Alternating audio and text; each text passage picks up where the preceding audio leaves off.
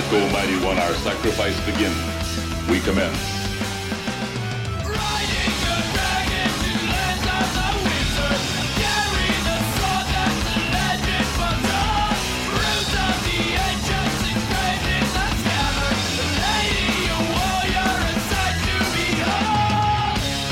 Welcome to Spellburn, a podcast about the Dungeon Crawl Classics role playing game.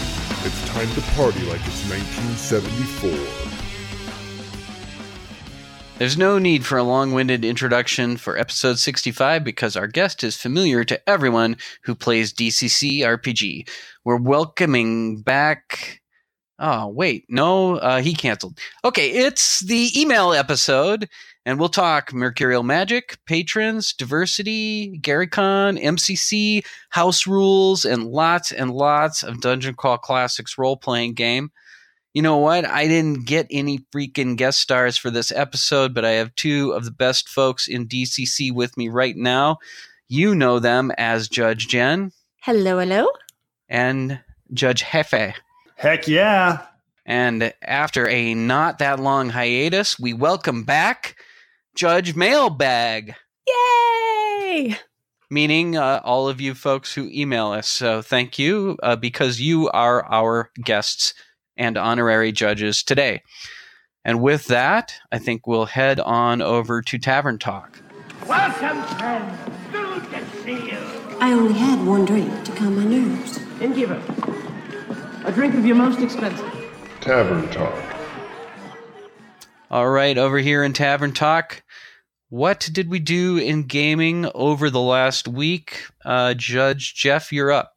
A little more than a week ago, I played in Andrew Sternick's campaign. And, you know, the, everybody I play with here in New York, play DCC with, they're all just major Daniel Bishop fanboys, which I love. And in our campaign, we ended up uh, encountering one of the Daniel J. Bishop campaign elements uh, that he publishes, and this was the Black Goat. So the Black Goat made an appearance in our current campaign. And those of you who are familiar with Daniel J. Bishop's campaign elements, the Black Goat is super cool, and I highly recommend it. But also, I ran my first two sessions of my Mutant Crawl Classics mini campaign for the DCC NYC meetup group, and we started with.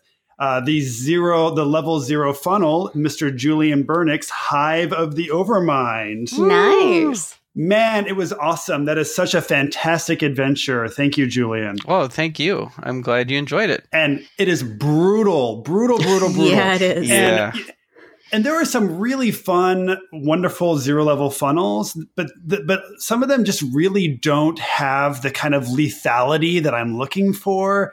And Hive of the Overmind doesn't hold any punches. Is that right? It doesn't hold. Pu- Wait, what, what is the phrase? Am I am I am I Pulls no this Does up? that punches. pull pulls no punches? Yeah. Pulls no punches. Thank you. That's how English works. so yes, Hive of the Overmind pulls no punches. And um, what what happened was, although my group was fully RSVP'd, there were a bunch of like very last minute cancellations. So we only had three players who showed up.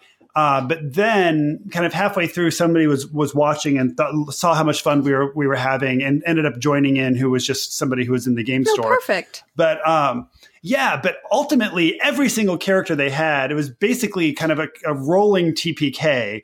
Uh, but we kept introducing new characters, and I just kept handing them more and more zeros because the way it's written, it's really easy to just kind of keep adding more zero level characters into it. Ultimately, 24 zero level characters died. And and so if I'm if I'm understanding you correctly, you were basically doing that to draw it out a little bit further so that everyone wasn't just dead and bored after an hour. Oh yeah, exactly. So basically, every time they encountered a new room, I would just kind of give them more zero level characters because they, they they they just kept going through them like Kleenex.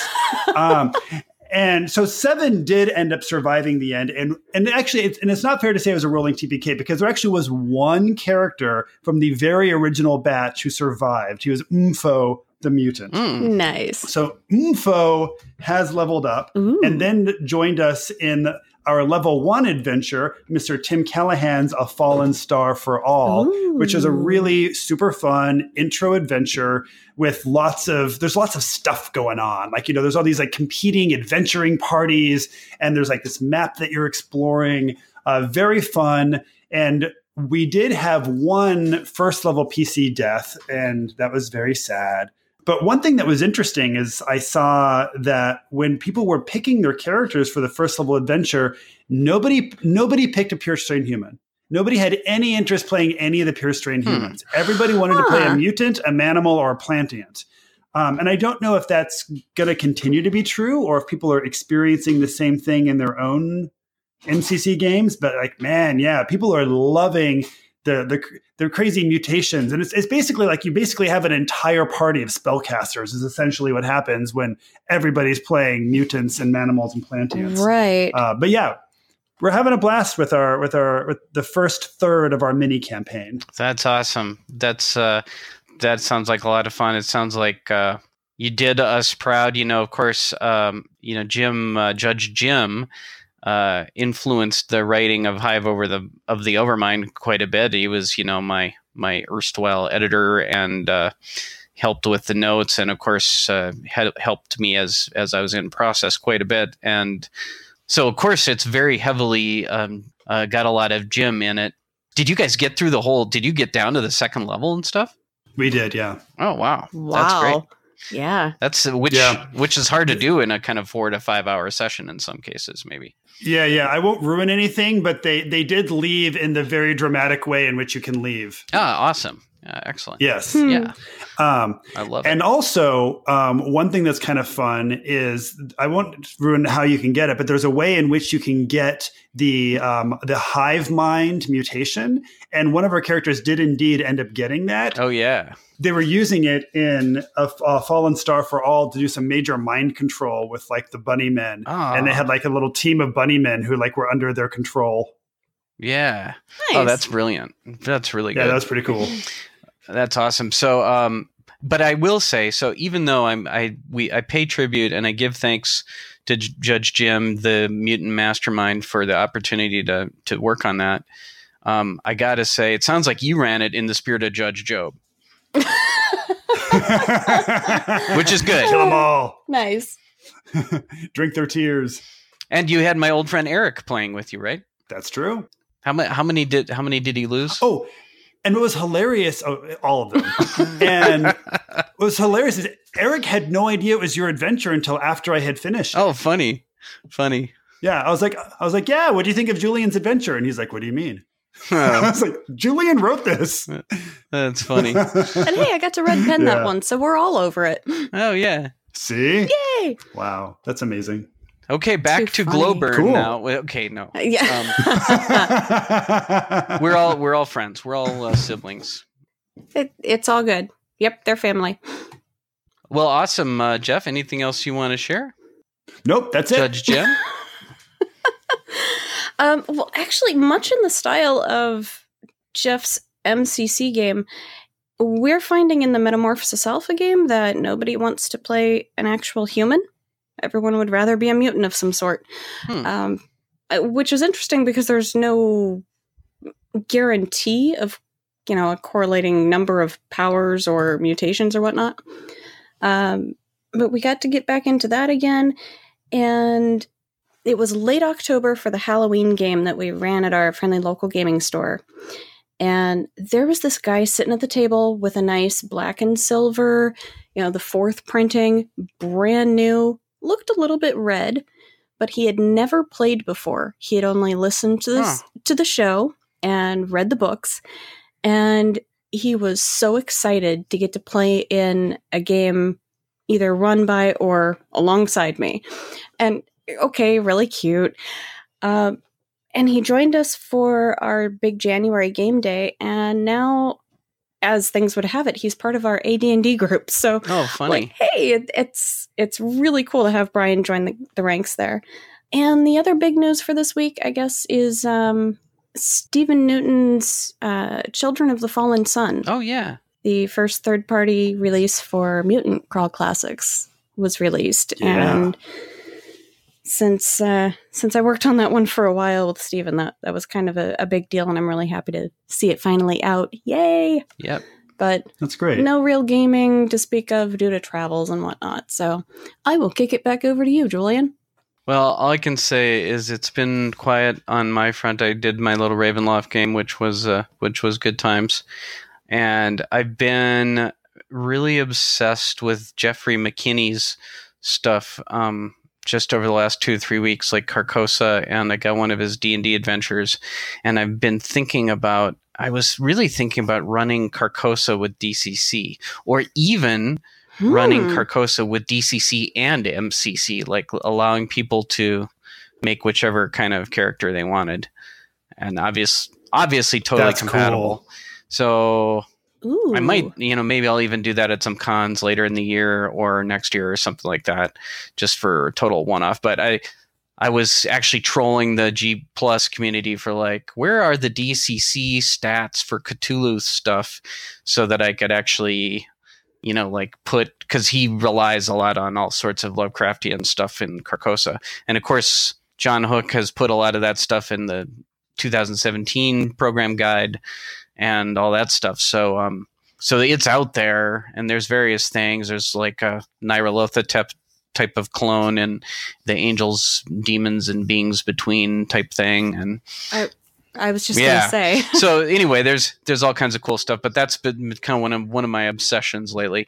Uh, I'll just mention I couldn't be on the Jogo episode, which I was very um, uh, sad, and I apologize to you guys and um, to all Brazilians, but um, I did I did um, that damn swarm of bees. well, I, I woke up. Um, I, I had a bad experience. I was walking home from work as I usually do. I had a couple beers as I sometimes do, and suddenly these guys jumped out of a white van, chloroformed me, and I woke up tied to a chair in a basement and surrounded by microphones and laptops and stuff and masked men. And they're like, "Hey, we're going to do a gaming podcast.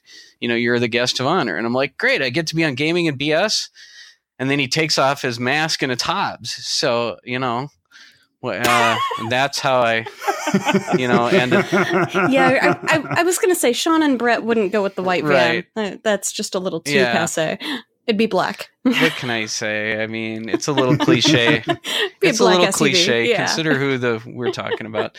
So, you know, so but we had a fun time with it. Uh, so I did. It was on the Hobbs and Friends, and we talked about DCC. So, uh, you know, if you want to hear a little extra DCC in your podcast, uh, go check out that episode. We had a blast, and uh, his his friend Judge Jose was there. Uh, was a really fun uh, podcaster, one of his regulars, and uh, I, I love every episode he's on. And of course, I got to be a guest star on uh, Jeff's show, the Appendix N Book Club. I don't think we'd mention it, but uh, the Margaret St. Clair uh, book, which was Mm. really awesome to read. The shadow people. Mm, yeah. The Shadow People, indeed. So Nice. yeah, which is highly recommended. I liked it a lot. I don't want to say I liked it a lot more than I thought I would, but I really didn't know what to expect, and I liked it quite a bit. So recommended. Awesome. And so while you're at it, hop over to Sanctum Secorum episode one. Yeah, I did. For the shadow I, people, yeah. I did listen to that as uh, preparation, and uh, quite enjoyed that. Actually, thank you. All right, I think we've tied Yeah. up all of our extracurriculars. All right. Well, with that, I think we can move on over and summon some email. I call upon the flame to summon you. Who'll deliver the message for me? I came here to give you these facts. Summon email. All right, we're back in email, and uh, now, generally speaking, we take our emails in chronologic order as we receive them. Once in a while, we uh, change it up just because something is timely, or maybe a little extra interesting, or because it's an alumnus, maybe I don't know. Anyway, this one, of course, is timely because it responds to a later episode, uh, and it is from one of our favorite people. Uh, so, uh, Judge Jeff, I'm going to let you do the honors. Well, thank you. And I would like to say that I misrepresented this email in the in our last episode. I said that we had one very negative email from a DCC luminary, and I want to re- I want to revise that statement. It's not very negative. It's just highly critical. So, let's go ahead and dive into this email. Dear Judge Jeff, I strongly disagree with your views on episode 63. Creativity has absolutely nothing to do with race, gender, or sexual orientation.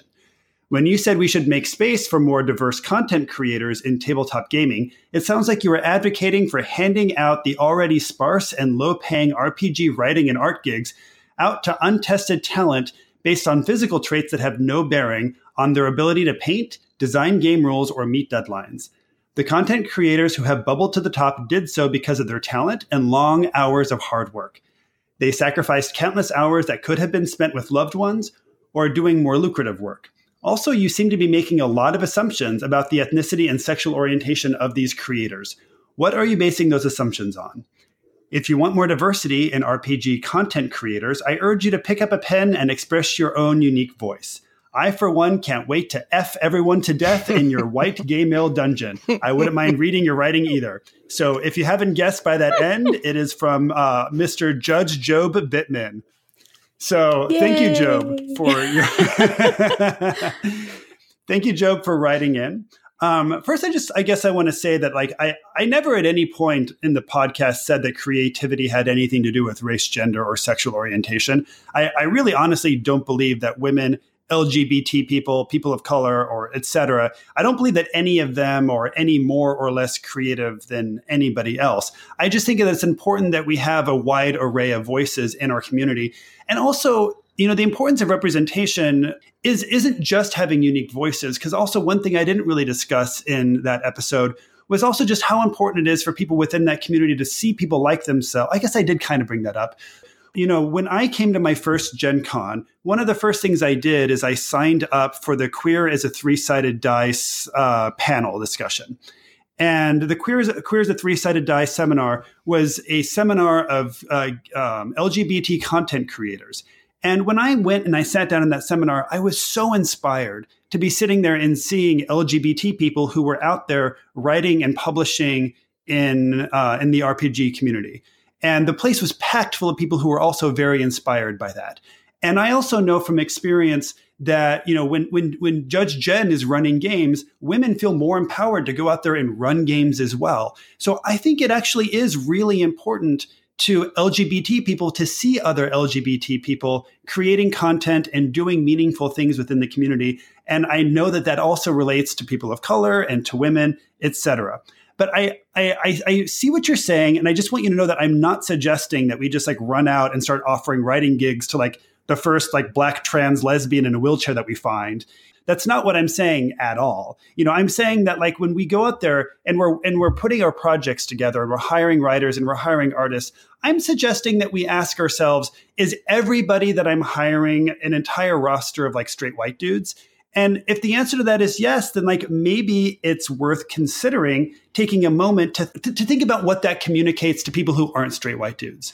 And I think it's important for us to give them the opportunity to also go out there and, and work long, hard hours and sacrifice time with their family and opportunities to make lots of money to go out there and, and do this exact same thing as well, you know? And I, I know that you're coming from a good place. I have I have tons of respect for you and sure, I'd be happy to like run something that I've written for you at some point. And in fact, I think it would be an honor. But I don't know. I just I'm, I, I hope that this makes some sense. I, am sure I didn't change your mind, but at the at the very least, I, I hope that you better understand where I'm coming from with this particular issue. I don't know. What, do you guys have anything you want to add to that? You know, I, have always been a, a big proponent of, you know, hey, let everyone have the the same opportunities.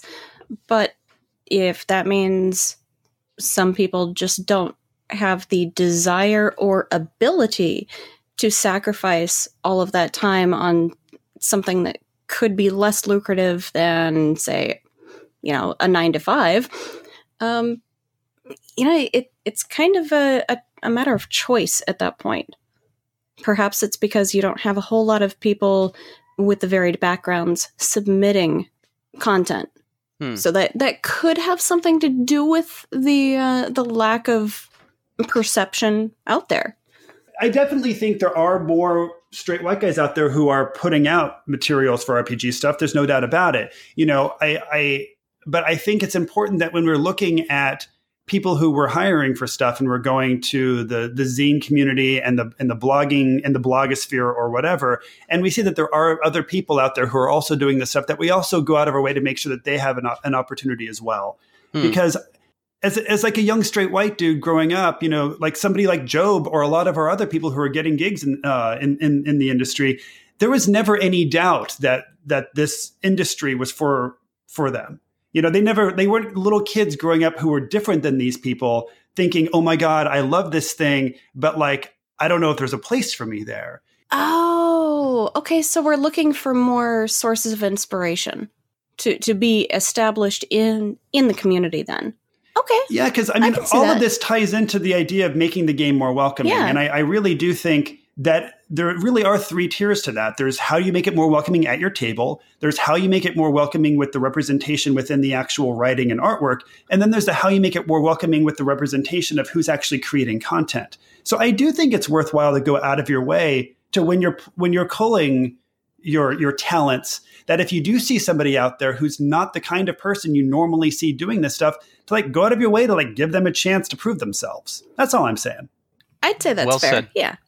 Yeah, I, I will say um, I'll add two things, eh, kind of that are linked. One is I think this is not really a. D, I mean, it's a DCC thing, but it's also, if anything, I think DCC is a little better than a lot of the OSR stuff, and probably it's it's broadly speaking an OSR thing, uh, generally speaking especially because it skews a little older and straighter and maler and whiter. I think I don't, you know, just demographically.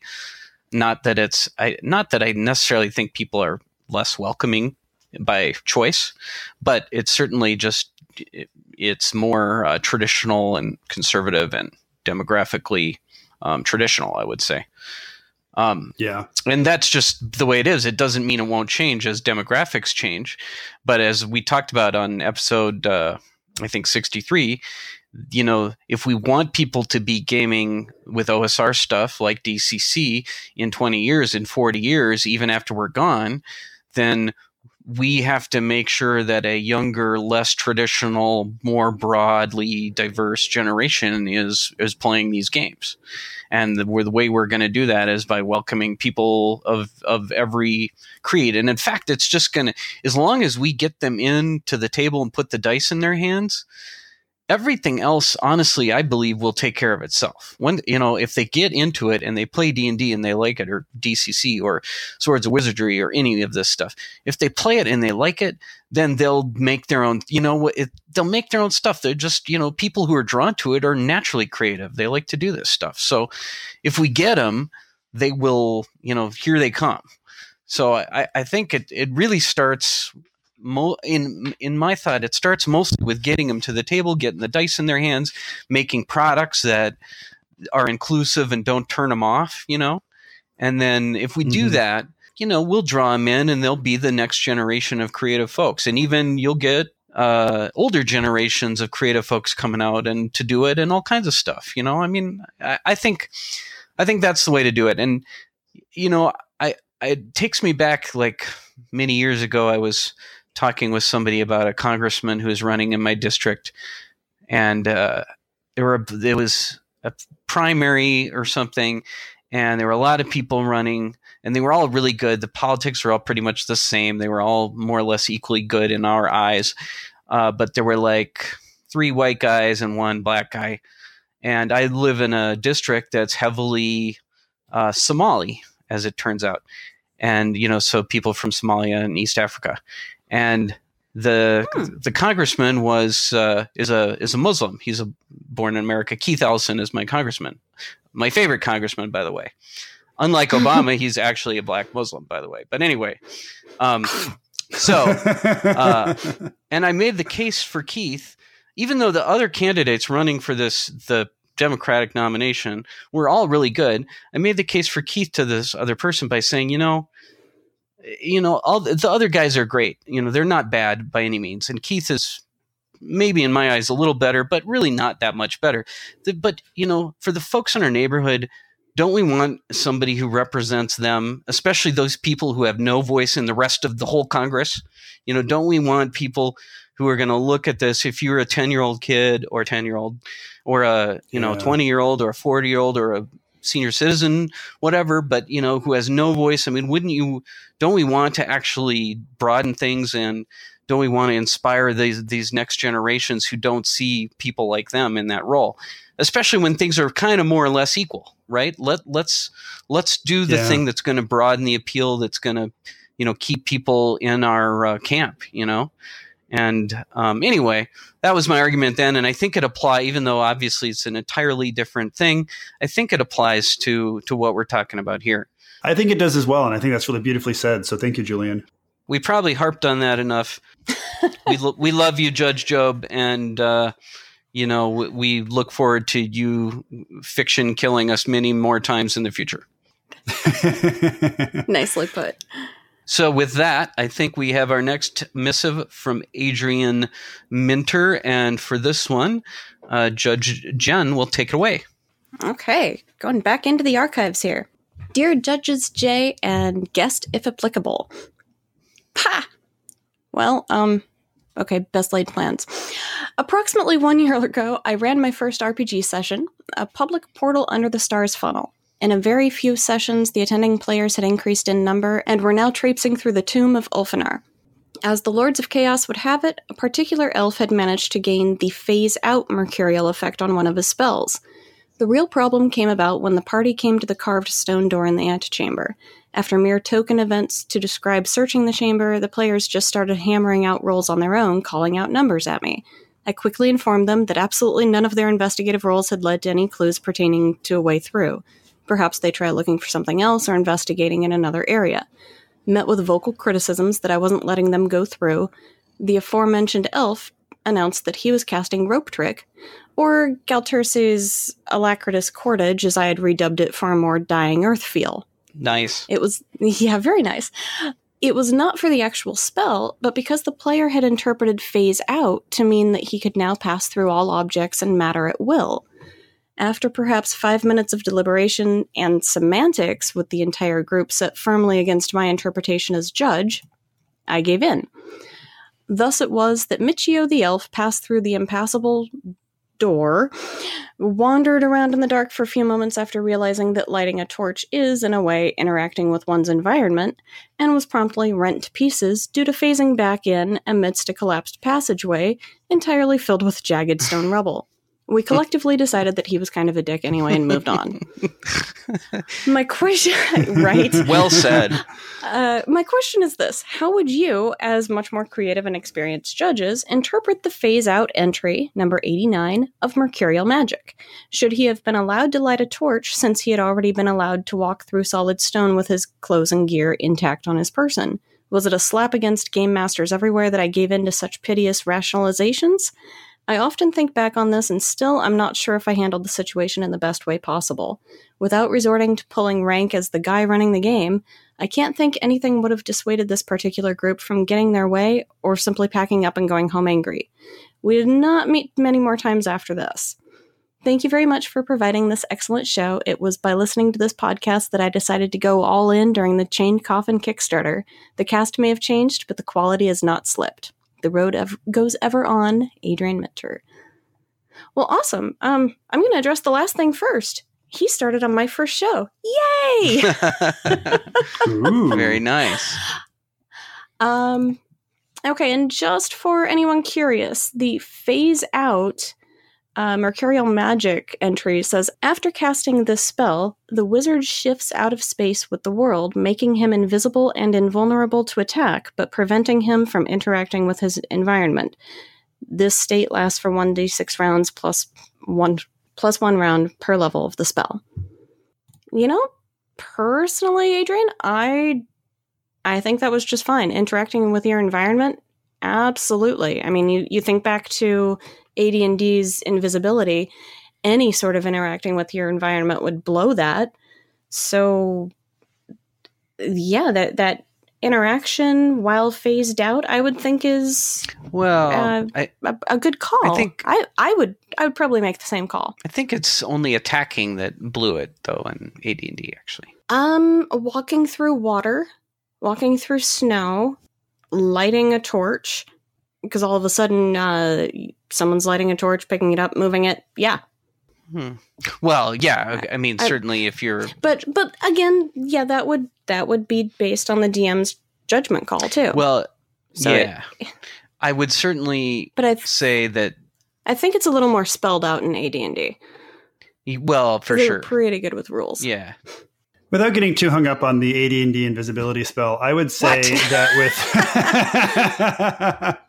with with the phased out entry of the, I mean, I'm, I'm with you, Adrian. I think you handled it well. Um, I, I also, it, it doesn't say you go incorporeal, in, incorporeal. Um, it also, I mean, it doesn't in any way insinuate that you can suddenly that you, that you don't have a physical form anymore. And you could also argue that walking through a door is interacting with your environment.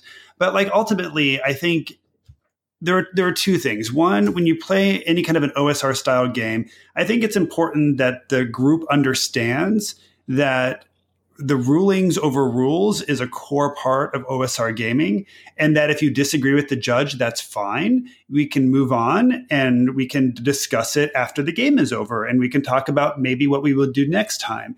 But in the in, in the interest of keeping the game moving, I would have I think I would have just said, all right, you can't pass through the door. It's it's it's fine if you guys don't agree with me on that. Let's let's discuss that after the game, but let's just keep the story moving here. Um, I, I think that's kind of what I personally would. But it done. seems like if sh- i- i- if Adrian had done that, it would have been a complete standstill because nobody could get through the door because nobody was finding the right thing. At which point, Mhm. you know, see, I'm I'm with you on the phase out interpretation, but yeah, going back to the beginning there. Okay, yeah, players should never just start re-rolling and throwing out numbers for a search roll. No, that that's not cool either. But if they're stalling out, I go back to the seminars that Joseph Goodman and Jobe Bittman and Harley Stroh would sit on for how to write adventure modules that don't suck. And one of the biggest rules that Harley has is if you have a door, you have to provide more than one way for it to be opened. Because mm-hmm. otherwise, the players are sitting there with a door in front of them, none, none of their characters can get through. It's not fun for anybody. So start asking yes. for a luck check and maybe then, hey, you find something. So that that's how I would have addressed it at the very beginning. I, I think all I have to say, I think you guys, I have only two things to say. I think you answered it beautifully, but just to say th- to your last point, Jen, to add that the judge as well as the writer, the writer can't handle necessarily every door, although it's a good idea for main obstacles. But even the judge should be looking for ways to get the players to say yes, right? To say yes, to Mhm. help the players do what they're trying to do. The the players are in charge of writing the story. The the judge is in charge of writing the background and the other characters, right? So, you know, we're trying to actually have them do the cool stuff and the fun stuff, and even if it involves an avalanche or you know what have you. But it sounds like a pretty strong-willed uh, group of players to begin with, and since they didn't meet very many times afterwards, um, I, they it sounds like they wanted to tell their own story and maybe just have a, a GM there to handle monsters. Well, yeah. I mean, players have all sorts of Which different points of reference, and you know they might be Pathfinder guys or whatever. But um, my, the only other thing I will add is um, the 13 year old in me says, anytime you talk about phasing, you're obviously referring to Kitty Pryde of the X Men. So the idea that this mercurial magic wizard can phase through the door is 100% normal. And Kitty Pryde would never like phase back in without being able to see her surroundings and stuff. She's not stupid. So, um, eh, you know, next. Nice. Well, I think that leaves the the next one for you then, sir. Oh, yes. Okay. Well, um, hey, and before we move on, thank you, Adrian. That was a great, uh, that was a great email. Appreciate it. All right, and the next one is from one of our honored uh, former guests, not the one who bailed on us tonight, though. I will say, um, but one of our former guests, and obviously a uh, great DCC personality and a fabulous judge, and one of my favorite people, Mister Judge Brendan LaSalle. Yay! Brendan, Brendan, Brendan. This is a, this letter just this email just completely cracks me up because it's kind of long, but it's he writes these letters. He writes this email exactly like he talks and like he runs the games. It's awesome. Um, so, dear Spellburners, greetings. I'm a longtime listener, first time emailer, and Dungeon Crawl Classics enthusiast. I really enjoyed the Appendix H episode. I have some thoughts I want to share about the discussion of the practice of spell burning 20 points to assure a maximum patron bond result. Editorial, which I think that was one of the emails in that episode. That was a while back, but uh, as I recall, It was, yeah. uh, my thought is to lean into it. Let that wizard burn those points, and if you use the optional automatic crit result with a 20 point burn, by all means, let that pass with a smile. And then use that wizard's new relationship with his patron to make that fool's life an inescapable hell. From the spell text, in quotes, but the patron considers this caster integral to his long term goals. End quote. That wizard, ready or not, just made himself one of the patron's chief lieutenants. The patron will assign their new enforcer slash confidant slash go to spellcaster any manner of insanely difficult and dangerous tasks. After all, they were willing to sacrifice so much, nearly kill themselves, in order to garner their favor. That's a wizard who will go to the mat for you, so you will send him to do the impossible, steal the unstealable, and kill the unkillable again and again forever. Also, since this wizard is now of supreme importance to that patron, you can be sure they're going to find their choices restricted. The band hears about a cave filled with stacks of gold guarded by a bunch of anemic, undisciplined goblins who refuse to set sentries and the, and whose favorite weapons are dirty socks stuffed with other dirty socks. Whoa, says your patron. I don't think so. Risking yourself for mere gold when I need you healthy and fresh for this astoundingly dangerous quest that shall earn you nothing save the greatest possible reward. Our continued relationship? I don't think so. and of course, any great patron is going to have great enemies. When dealing with a difficult uh, to confront powerful enemy, what better way to undermine his goals than destroying one of their allies, one who is integral to his long term goals? That's a license for the judge to throw the entire Mm. monster manuals at a wizard and anyone who takes their part. Individual patrons will react differently, of course. An alien intellect like Bobugbubilz might assume that his new wizard pal is just that powerful and send the caster and their companions out to deal with situations way above their pay grade. On the other hand, Sezrekan would instantly know what the PC is about. Game recognizes game, and he fully understands that this supplicant is the kind of ambitious, power hungry would be archwizard that might start entertaining ideas above their station. After all, a magician that powerful might think that he might make a good patron someday. And who needs that drama? So the Says is going to use that relationship very carefully, squeezing out every last drop of utility before either sending them on a mission of no hope or return or survival, or just stealing their power outright. That wickedest wizard ever to plague the known world tag didn't come from winning the Pinewood Derby. This sounds like I'm picking on the spellcaster's player, and I swear I'm not. The 20 point patron burn sounds like the start of a potentially amazing story. One of the things I truly love about DCC is how the system, specifically the magic rules, takes the game to so many interesting places. I don't see the situation being any different than the classic misfire or disapproval result that sends the game spiraling in a wonderfully unexpected direction parentheses remind me to tell you about the Neon Knight session when a flub charm spell caused the wizard to fall in love with the warrior the warrior to fall in love with the tempest beast and the tempest beast to fall in love with the wizard hysterically funny ending if possibly leading up to the most heartbreaking prom ever creative players who value fun over min-maxing their character in other words the overwhelming majority of dcc players i've had the privilege of rolling dice with relish situations like that. You buy a ticket, you take the ride. Thank y'all for y'all's efforts. Congratulations once more on your well deserved ENnie. Huge fan of the show and all the burners past and present. Cheers, Judge Brendan. Oh God. P.S. Hmm. Judge Dan, are you listening? I, yeah. P.S. Please put me down for 20 bucks for the Judge Julian Sings the Disco Divas Kickstarter with a caveat yeah. that he has to cover Gloria Gaynor's I Will Survive. I want to play it in the background when I run my new funnel to screw with people's minds. Oh. You know, up till Yes. that point, I, I was like, "Oh, Brendan, you know I love you, man. That that, that was perfect." Th- the The postscript kind of ruins it for me. Oh, come on. come on. I hadn't I hadn't thought uh, so double thank you, Judge Brendan, for a great email, a great response, a ton of good ideas, and uh, yeah. and a Mhm. great Kickstarter idea too.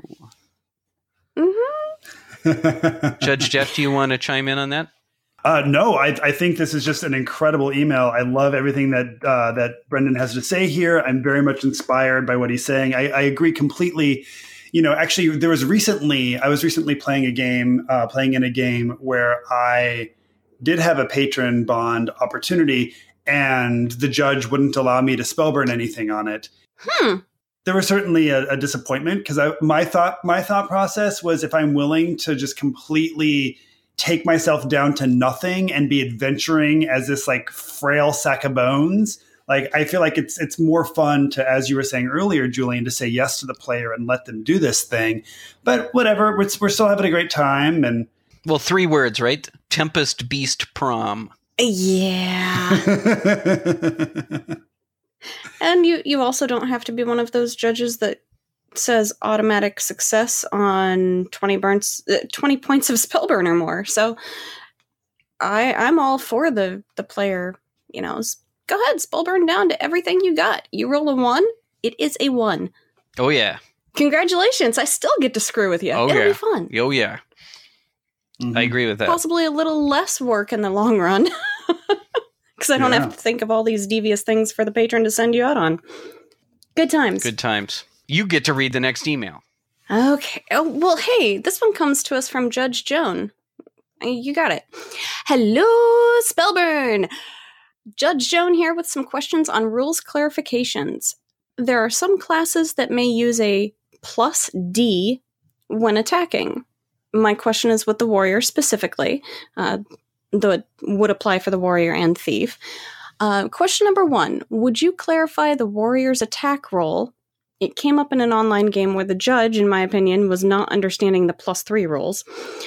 Uh, my understanding is that the d3 is thrown with the d20 each time the warrior attacks, but that when a mighty deeds mighty deed of arms is declared, the d3 is rolled again to see if it happens. Basically, rolling two d3 for a plus or plus 20 for a mighty deed. Or declare the mighty deed, roll the d3 to see if it happens, then roll the d3 plus d20 attack you know let, let's pause the email there and, and weigh in on that. No you roll it once.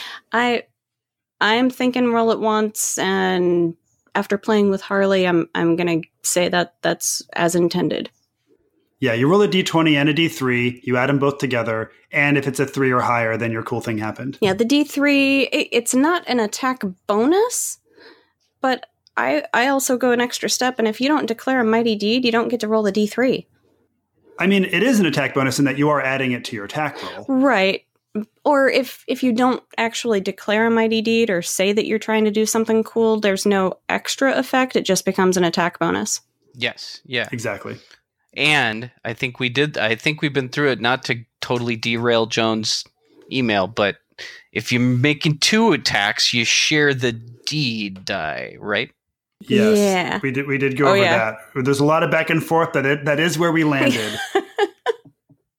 so if you've got a, if you're making two d20 attacks, you roll two d20 and one d3 for your single mighty deed, Woohoo. and that single d3. Well, I guess it wouldn't be a d3 if you're high enough that you're Right. rolling Yeah. two d20s, but you you get what I'm saying. Uh, whatever that die is, you're adding to both of those rolls. Indeed. And just to clarify, um, this email is a little bit older, you know, maybe from last year. I know Joan's been running like a mad woman two or three times a week lately, so she may have actually gotten past this point, but this email is really, really helpful for the new judges out there. For sure. So Exactly. we have an answer for number one. Uh, question number two When leveling up a PC uh, for the fort, reflex, and will saves, do you not add the modifier shown on the chart for that level to the zero level modifiers?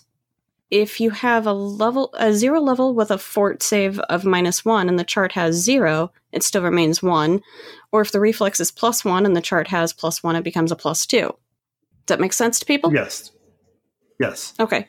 you're adding you're adding the you're adding the leveled bonus to your ability bonus and at zero level all you have is your ability bonus oh yeah. And so the the answer I believe we're looking for is going to be cumulative. So Exactly. by the time you get to level, those bonuses do not replace your zero Right. level bonuses. yeah, and so by the time you get to level ten, you just add that entire column and add it to that, you know, whatever your existing, um, say, if we're talking reflex modifier, whatever the agility modifier is. You know, each time you level up. And Well, I, I'm sorry, just to clarify, you're not adding up the whole column. oh, I know, You're- I know. I'm, I, I meant, yeah. okay, that's what I thought you meant, but I just didn't want to confuse anybody who's listening. No, and no, no, Now I was like, wait, that's what you do? No, each time each time you level, you take the the number under that column for that particular level, you know. Exactly, and then add your ability Yeah. bonuses. Yeah. And last for now, number 3, I'd like to hear thoughts on the suggested use of the dice chain for creating PCs. A, use 3d6 for funnel characters. Uh, her thought is B, use the D5, D6, and D7 to create the higher level PCs for when you're playing higher level modules. Oh, now that's interesting. Uh, for example, choosing to play a level 2 adventure and making the characters for it, uh, she would use the second method to try to get something maybe a little bit Hmm. higher. Now, What Judge Terry, if that? Judge Terry Olson were here, he'd be like, "Well, you've actually got a fifty-nine point eight percent chance to get something higher than a twelve Ah. on it." You know, we'd be like, "What?" And like, I'm just trying to think of how I'd actually get Mhm. the calculator going, and he- Well, I can already answer how it would work because there's a great website called anydice.com where you can plug in the probability for anything, any kind of dice you want to roll. And I've actually done exactly that for exactly this because I was curious how much it would affect the, the, the, the bell curve if you, instead of rolling 3d6, decided to do a very DCC way of rolling a d5, a d6, and a d7 together. And the bell curve is almost identical. It's, it, it's, it's hardly different at all. Oh, interesting. So if you're Um, looking to kind of give some DCC flavor to rolling your character stats, I don't think it's going to give you better characters, but it will kind of give you a more a flavorful experience of rolling a five, six, and a seven at the same time. Oh, for sure. Especially if you've got newer players that are just sitting down, it'll get them familiar with the dice and Yeah. put those dice in their hands. Yeah. hmm All right, awesome. And she ends yours truly, long winded Judge Joan, challenging Judge Kojo's long windedness. Um, that was before Brendan's email aired. Okay. and um, Jeff, could you like grab that link or something for our show notes for this show? oh, any I, dice. I think that would be really helpful. Oh yeah, Thanks. Yeah, no problem. Well, th- thank you, Cool. Thank you, Joan. Can't wait to see you again. Yay, Joe. thank you, Judge Joan. And our last email is going to be read by Judge Jeff. Oh, okay. And this one here is from a Mr. Mark Maloney, and he says, Hello, spell busters. I started listening to this podcast about a year ago when I found DCC. Not only did the game bring me back to 1983 when I received my first basic set, but the podcast felt like I was sharing the fun with some friends who shared my enthusiasm. I found myself listening to all of them from the beginning to the latest one about creating patrons, and I have rarely been disappointed. Thank you so much. I would like to make a suggestion about a future show. House rules are always an interest to me. A new show or series exploring specific areas that many judges and players change to make their own games more fun slash simple slash interesting would be great. I would like to suggest topics like luck, magic, and class talent house rules. For example, my team and I have a house rule about thief skills. Rather than trying to fit all the thief wants to do into the standard categories given, we've made a house rule called Jack of all trades. It's similar to a mighty deed. I, uh, it gives him a D die instead of an additional modifier for a specific action. It encourages him to try many things as long as they don't involve combat tactics like a mighty deed. I would like to hear the other players' house rules. Do you have any that you would like to share? No, wait, make it an episode. Hey, Mark, thank you so much for this email. That is a really great idea. In fact, I think this whole thing could be a really fun and interesting episode in, into itself, unto itself. So, yeah, listeners, if you're out there and you would like to tell us about your house rules for the house rules episode, uh, go ahead and mail those in. I guess it'll kind of be a mailbag episode of just house rules and we can look at but we, we, we, might not read the whole email. We'll just maybe just like pull out cool and interesting house rules here and there.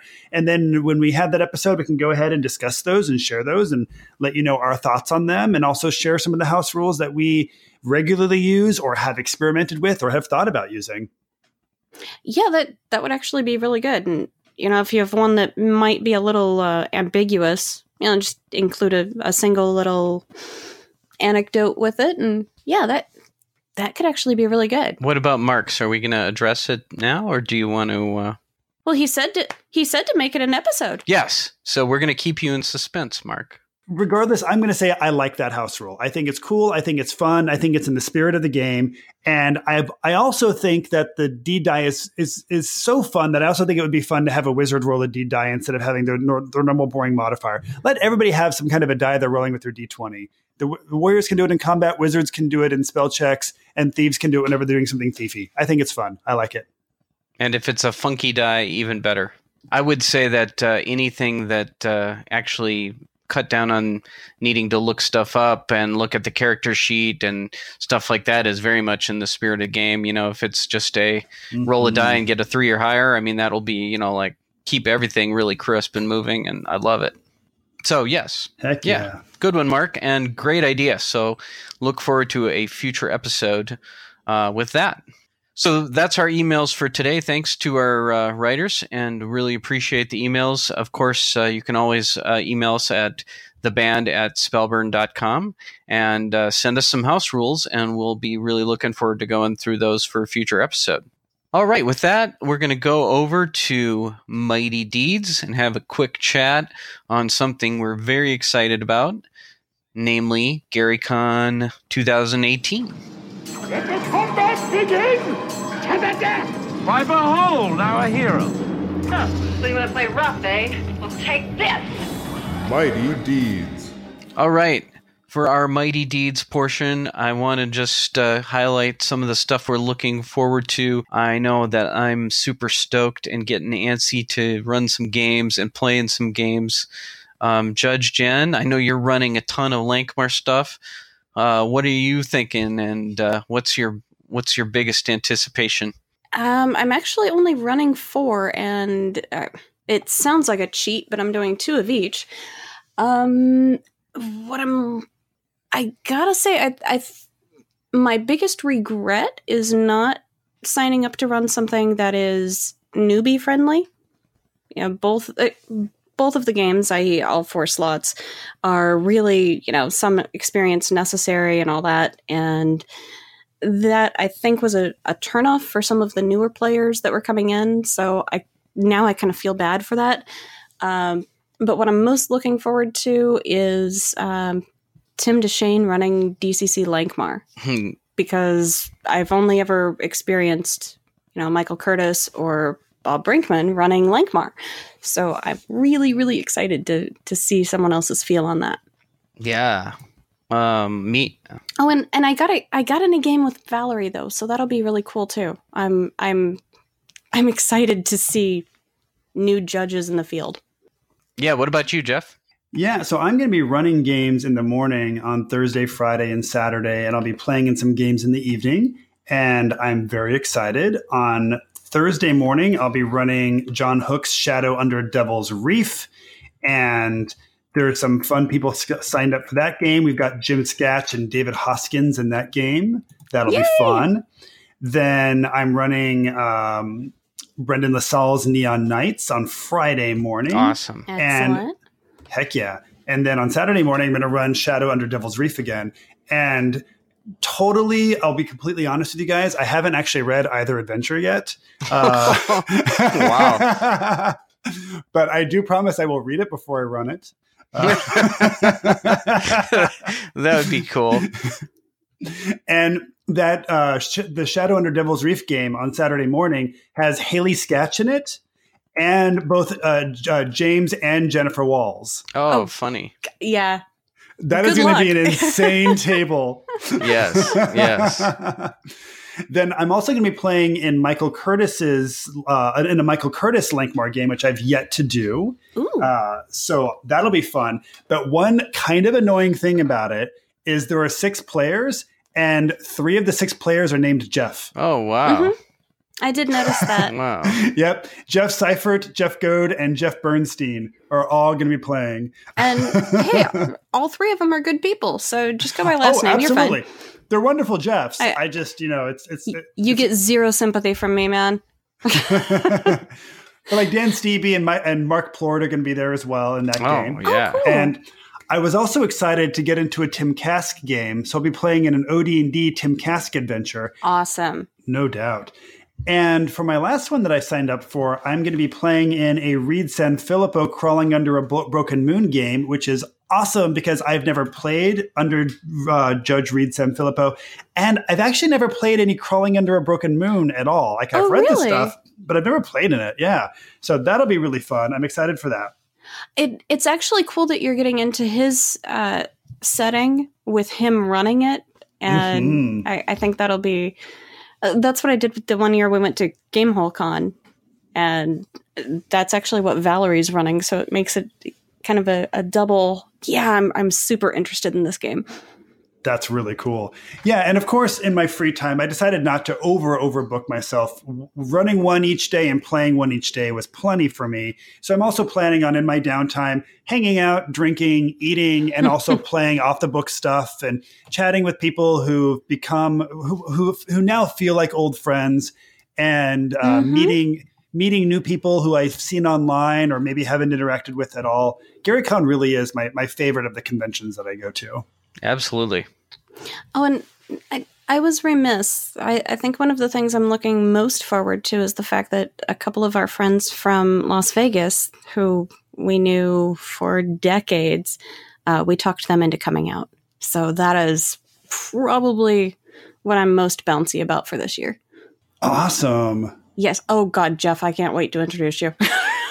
Cool. Yay. and Julian too. And you know, I I also made plans in my days so that I'm not running anything before ten, which means I might be able to pull myself out of bed to have breakfast with you guys this year instead of being a lump.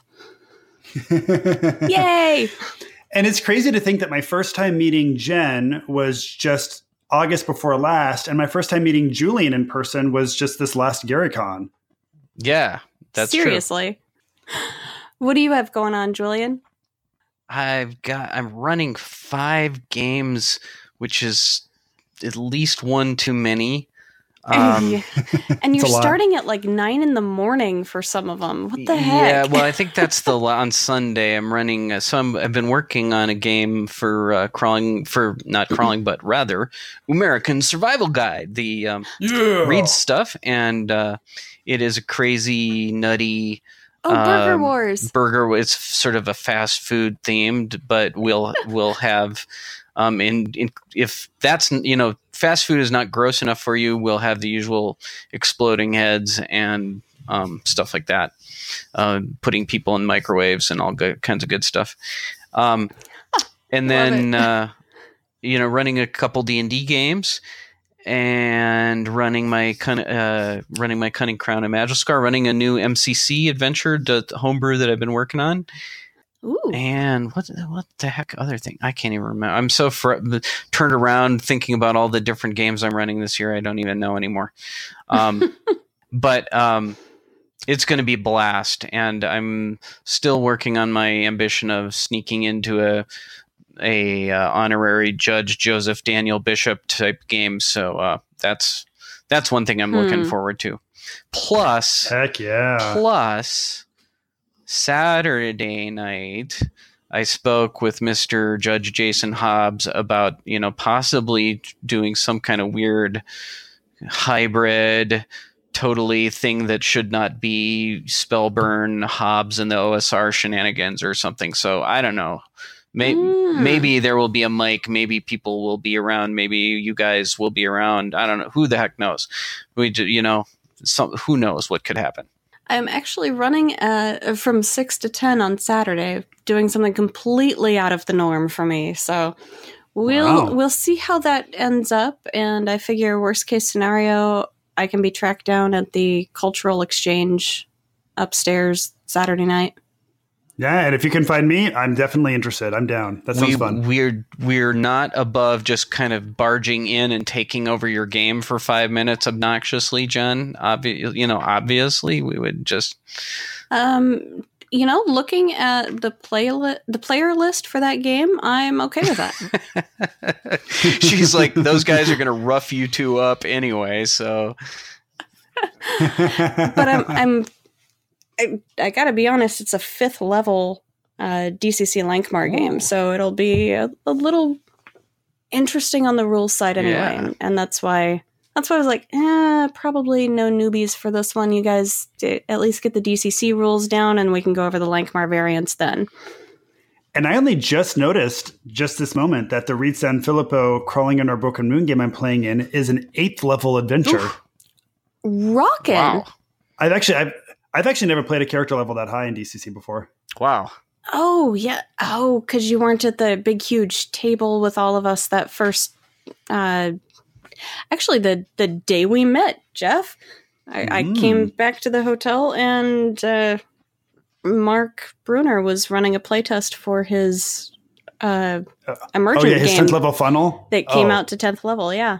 Oh yeah, that's awesome. Ended up being more than 10 players at the table. Gosh, that was a blast. that was a blast. That's cool.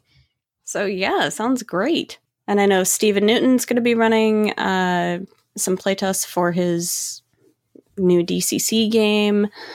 Um, trying to think. Uh, Dark Trails will have a presence there, but David Baity's only running off book. Uh, someone else is running the game for him there, hmm. which is hmm. kind of cool. I know Haley Sketch is running something, I think Thursday at 6. Of course, it's full, but everybody in the world is waitlisted for it. Yeah, so much, so much good stuff going on. We can't wait, and we're going to have a blast. I'm going to try to fly into some games at the last minute if I can, uh, you know, actually scrape myself off the um, bar. But uh, I th- the last thing I want to just tell people is uh, if you're attending, by all you know find those games you want to go to and go to the table and find out if you can get in. Don't be put off by anything. You can the chances are not necessarily bad that you can walk up and get a lucky chair. It happens not uncommonly.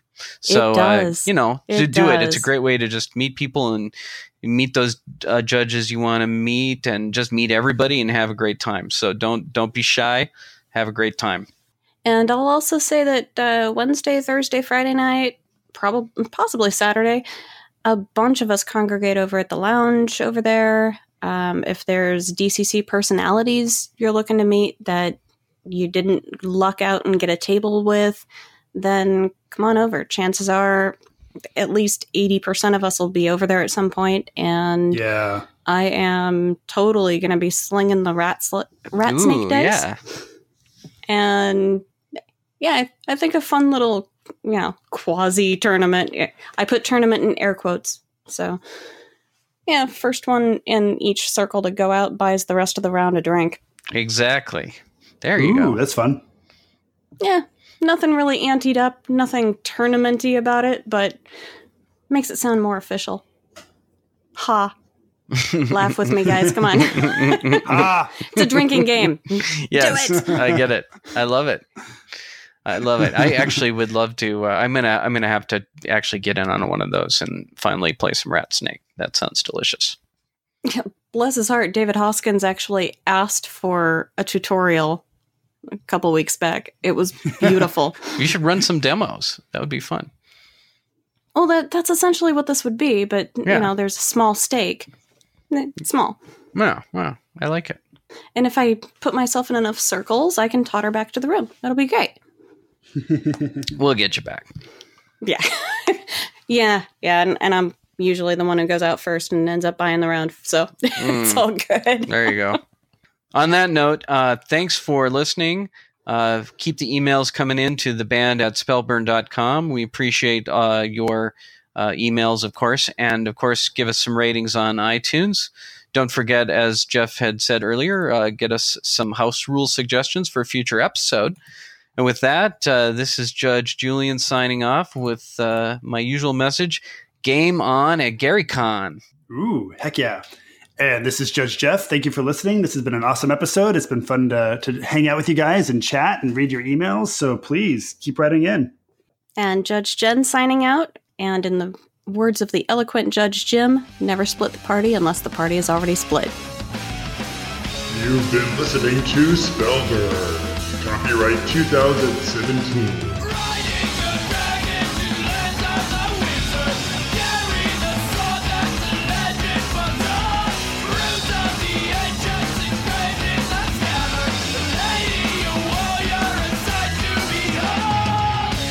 Our theme song has been graciously provided by Glitter Wizard. Learn more at glitterwizard.bandcamp.com.